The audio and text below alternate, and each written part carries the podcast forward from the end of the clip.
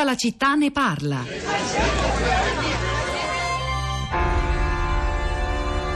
Tutto mutò in un battito di ciglia.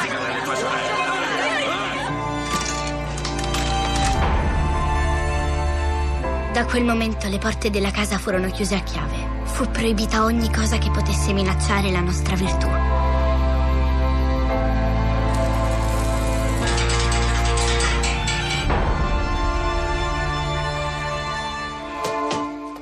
La casa si trasformò in una fabbrica di casalinghe di massima sicurezza.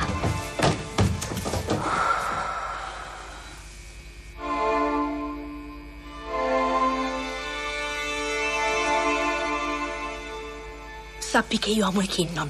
E se pensi di farmi sposare con qualcun altro, mi metto a urlare. Non ci provare.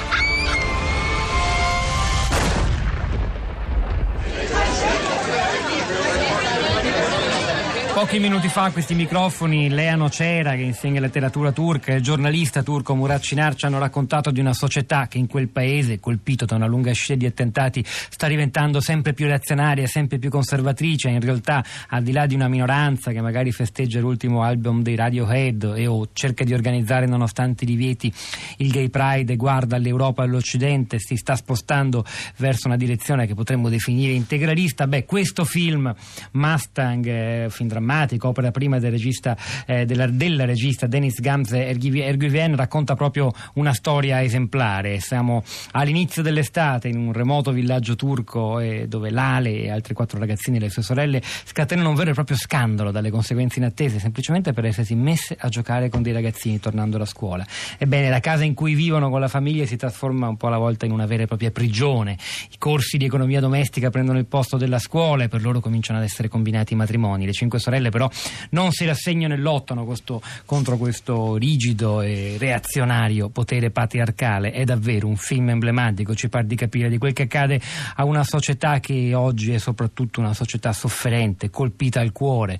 Eh, 36 morti, 147 feriti, l'ultimo bilancio, la rivendicazione non c'è e, anche, sarà forse un po' cinico dirlo, una stagione turistica che sembra davvero compromessa all'inizio dell'estate ed è una voce economica importante per quel paese. Rosa Polacco, buongiorno. Pietro, buongiorno. Twitter, soprattutto Twitter da ieri sera, le prime notizie, anche i primi errori, c'è stata una piccola polemica riguardo al fact checking, all'uso, eh, alla diffusione delle notizie quando non si sono verificate per tempo, eh, ma insomma eh, è, è finita lì, ecco, c'era stato un altro giro di foto che non erano uh, reali, non erano, o meglio, erano realissime, ma non erano riferite a quanto stava accadendo a Istanbul, bensì a Bruxelles. Ma a parte questo, eh, internet, Twitter è sempre eh, utilissimo, anche se la parola stride in queste, in queste circostanze. Tra le tante eh, notizie che arrivavano, le testimonianze naturalmente, i commenti a caldo e a freddo,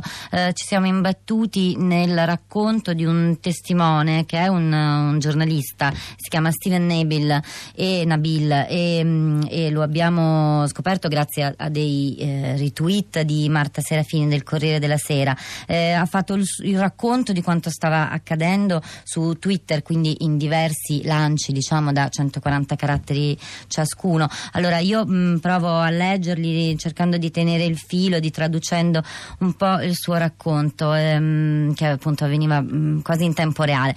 Allora Steven scrive: eh, Abbiamo appena lasciato l'aeroporto, mia moglie è stata ferita durante l'attacco, eravamo a faccia a faccia con la, l'attaccante, con, con l'assassino mentre, mentre sparava. Uh, sono corso dietro mia moglie, l'ho tirata via eh, mentre eravamo in preda al terrore e mentre eh, gli spari giravano tutto intorno al, al, al, al, negozio, ce l'abbiamo fatta per un, per un soffio, per un pelo. Eh, stavamo transitando a Istanbul, dalla nostra, tornavamo dalla nostra luna di miele per tornare a New York quando i proiettili, abbiamo sentito il rumore dei proiettili avvicinarsi. Allora io l'ho, l'ho abbracciata, mia moglie, e, e l'ho baciata. Eh, mia moglie era seduta al, al, Nero Caffè mentre io ero andato al terzo piano per prendere del cibo. Ho sentito gli spari e sono corso subito indietro eh, da lei. Intanto il rumore degli spari scendeva giù dalle scale e il, il, il cortile era, era, vuoto, lo spazio si era, si era, svuotato e il terrorista ehm, sparava proprio davanti a noi. Teneva, eh, io ho preso le, le sue bra- il braccio di mia moglie e sono scappato e siamo scappati via. Eh, quando siamo riusciti a, a rifugiarsi dentro un, un parrucchiere, eh, siamo rimasti lì chiusi per 45 minuti aspettando solo di vedere chi alla fine avrebbe aperto la porta. Questo era il racconto di eh, Steven e poi, eh, poi mh, mm, molti, molti, altri commenti. Intanto, tra le notizie, diciamo, il eh, Senato della Repubblica Italiana, mm, circa mezz'ora fa, un'ora fa, ha osservato un minuto di silenzio per le vittime dell'attentato a Istanbul. Allora, stanno arrivando messaggi eh, di, diversi, insiste anche, ritorna il tema della, la, della, questione linguistica, se usare oppure no l'espressione Stato islamico, se ne è stato dibattuto diverse volte ormai, però sembra inarrestabile questa, questa uh, formulazione, chi lo sa, forse ha ragione chi dice in questo modo lo legittimiamo, non lo so, eh, rimane aperta la questione, magari è tema di dibattito per, per la lingua batte, il nostro programma linguistico della domenica mattina. Nel frattempo abbiamo una ascoltatore collegato per ora che si chiama Valentino. Buongiorno. Buongiorno, sono Valentino, chiamo, chiamo da Pellintelvi. Dov'è? Dove si trova? È in eh, provincia di Como, sì. sul, sul lago. Prego Valentino. Allora, volevo dire, allora, avevo sentito qui in, uh, un intervento che diceva che l'attentato uh, sarebbe comunque uh, opera dei curdi, però io volevo smentire questo perché secondo me non è, non è vero, perché eh, secondo un'analisi che ho fatto i curdi in realtà fanno attentati più locali, nel senso che colpirebbero solo la, la Turchia, mentre questo qua è stato un attentato internazionale che colpisce la comunità, infatti ci sono. Valentino, grazie. In realtà c'è da dire che nessuno dei nostri ospiti ha esplicitamente attribuito ai curdi la responsabilità di questo attentato, neppure, neppure, l'analista Giuseppe Mancini, il quale ha semplicemente ricordato come sia complesso lo scenario geopolitico, militare della Turchia di oggi e che ci sono anche all'interno del fronte curdo, soprattutto vicino al PKK, delle frange più estremiste che eh, ricorrono spesso e volentieri ad attentati terroristici. Per la verità l'accordo l'accordo su, sul fatto che questo attentato possa essere ricondotto ai jihadisti dello Stato islamico è unanime. Poi c'è il discorso della rivendicazione. È chiaro, c'è anche un messaggio che dice non ha senso che un gruppo terroristico non lo rivendichi, non metti una firma, non metta una firma a un attacco come questo, è Mira che lo fa, però insomma eh, noi stiamo a chi ne sa, ne sa di più. Eh, Andrea, buongiorno, benvenuto. Buongiorno. A lei la parola Andrea, prego. Eh, niente, volevo solamente, con, ho mandato due messaggi sì. chiedendomi, avendo, sollevando questi due dubbi. Il primo è che se è vero o non è vero, comunque c'è uno scambio di, di armi, beni e servizi con, fra lo Stato islamico e la Turchia, cosa ci guadagnerebbe lo Stato islamico a destabilizzare ulteriormente la Turchia e anche a colpirla in quello che è uno dei settori più importanti della sua economia come il turismo appunto. Beh, quello che ci hanno spiegato i nostri esperti è che non è più così. Era così, almeno secondo i più critici del regime di Erdogan, fino ad un anno fa o poco meno, quando eh, soprattutto le responsabilità. Arduino Paniccia ha fatto questo discorso in particolare. Se non l'avete sentito, lo potete risentire tra poco sul nostro blog. Ripubblicheremo le singole interviste.